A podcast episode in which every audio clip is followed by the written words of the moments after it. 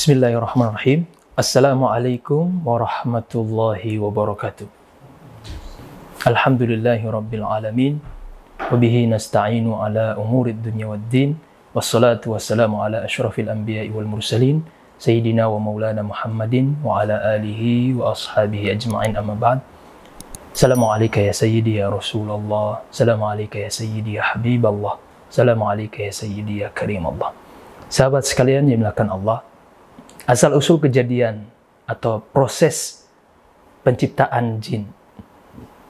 Sebagaimana yang pernah Rasulullah tegaskan di dalam hadis bahwa uh, di dalam riwayat ini Rasulullah berbicara panjang tentang uh, asal usul ciptaan kita manusia dan juga di situ disebutkan ada tiga makhluk yang uh, disebutkan oleh Rasulullah pertama malaikat kemudian jin dan yang terakhir manusia. Kalau malaikat itu uh, asal usulnya dari cahaya nur dan kalau kita manusia, asal usulnya ya dari tanah.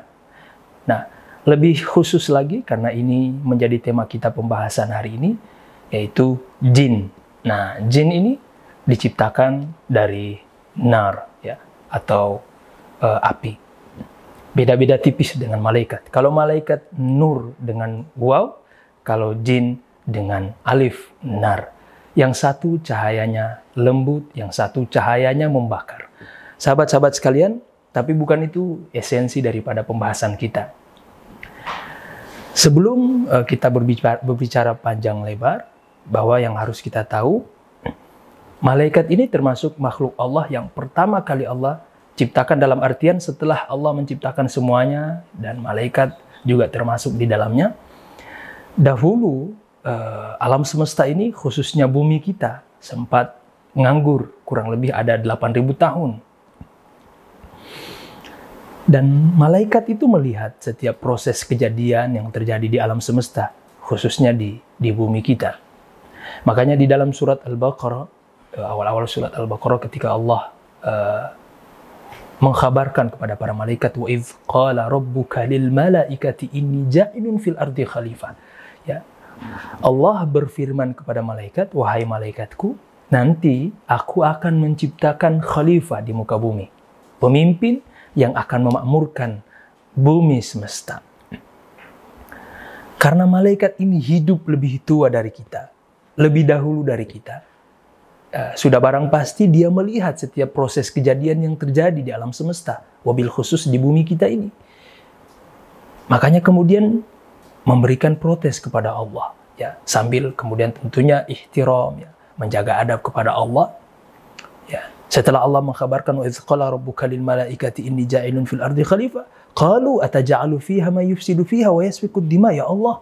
Malaikat berkata, "Apakah engkau akan menciptakan makhluk yang nanti akan menumpahkan darah di bumi ini?" Karena mereka lihat setiap proses kejadian yang terjadi di alam semesta.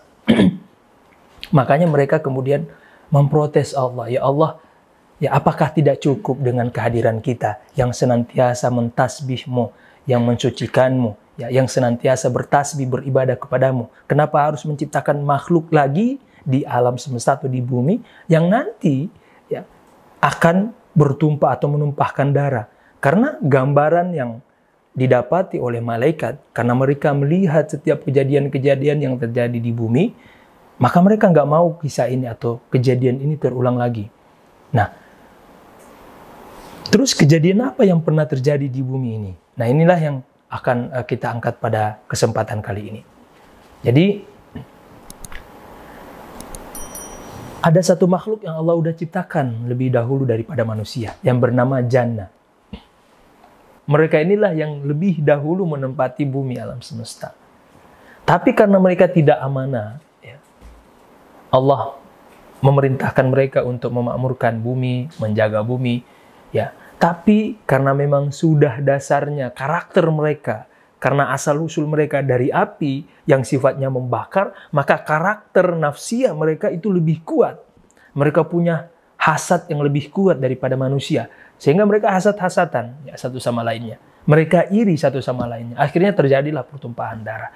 Sampai kemudian di dalam riwayat disebutkan bahwa untuk melerai uh, apa peperangan antara mereka, Allah Subhanahu wa taala kemudian mengutus salah satu utusan ya di dalam beberapa literatur referensi menyebutkan bahwa utusan ini ada yang menyebutkan dari pihak malaikat, ya. Tapi yang paling mendekati kepada kebenaran bahwa utusan ini didatangkan oleh Allah dari bangsa mereka, yaitu bangsa Jan, ya, yang bernama Yusuf. Nah, Allah mengutus utusan uh, disebutkan dalam beberapa riwayat atau dalam beberapa versi, ada yang menyebutkan itu dari malaikat, ada yang menyebutkan itu dari uh, bangsa mereka sendiri. Tapi yang paling dekat adalah dari bangsa mereka sendiri. Kenapa? Tentu yang paling tahu problemnya ya sesama golongan. Tapi kemudian dasar mereka ini, bangsa ini dia memang punya hasad yang kuat, sehingga utusan ini pun tidak diindahkan, bahkan ya naudzubillah dibunuh utusan ini, sehingga Allah sangat murka kepada mereka. Padahal niatannya baik. Allah ingin supaya mereka berdamai, memakmurkan kembali ya uh, bumi ini. Malah justru mereka tidak mengindahkan itu semua dan akhirnya Allah mengkiamatkan ya di bangsa mereka. Sehingga punahlah bangsa ini, yaitu uh, bangsa Jannah. Kemudian Allah menciptakan lagi ya masih dari turunan mereka yaitu Banul Jan. Nah, Banul Jannah ini yang kemudian dititipkan lagi oleh Allah Subhanahu wa taala amanah untuk memakmurkan bumi ini. Dan setiap kejadian itu malaikat mempersaksikan ya pertumbahan darah mereka dan bahkan kiamat di bangsa mereka. Sampai kemudian mereka tidak amanah lagi ya, kemudian hasad dan uh, saling perang satu sama lain uh, sehingga Allah kemudian mengkiamatkan lagi bangsa mereka dan yang terakhir ya Allah uh, dari uh, keturunan mereka Banul Jannah ini kemudian Allah ciptakan lagi makhluk yang bernama jin. Nah, inilah asal muasal uh, daripada jin itu sendiri. Nah, dulu di zaman dulu ya manusia dengan jin itu ketemu fisik. Fisik ketemu fisik. Sehingga ketika Allah Subhanahu wa taala menurunkan Nabi Adam alaihissalam ke bumi, ya mereka juga ya masih punya karakter yang sama yaitu mereka hasad kepada manusia. Sehingga Nabi Adam alaihissalam ya, kemudian khawatir ya dan menjaga tetap keluarganya dari gangguan jin sampai kemudian uh, berlanjut kepada keturunan Nabi Adam ya anak Nabi Adam uh, wallah alam uh, versi riwayat pun berbeda apakah anak ini keturunan keberapa, yaitu Nabi Syed. Ya. Lahirlah Nabi Syed, kemudian Allah berikan satu kemampuan mukjizat, yaitu beliau mampu memisahkan dimensi alam antara manusia dan jin. Karena memang uh, di zaman beliau sudah tidak bisa dipungkiri atau sudah tidak bisa berkompromi lagi karena mereka benar-benar sudah hasad kepada manusia. Setiap saat kalau ketemu manusia pasti dibunuh sama mereka. Maka dengan kemampuan inilah kemudian Allah mengamanahkan kepada Nabi Syed untuk memisahkan dua dimensi ini. Maka inilah sunnatullah yang terjadi, yaitu ketika kita masih di bumi, mereka tidak bisa uh, bersentuhan dengan kita secara fisik, terpisah alam, kita tidak bisa melihat mereka, tapi mereka bisa melihat kita. Tapi namun di akhirat, ya di surga nanti, ya di akhirat kebalik nanti kita yang bisa melihat mereka, namun mereka tidak bisa melihat kita.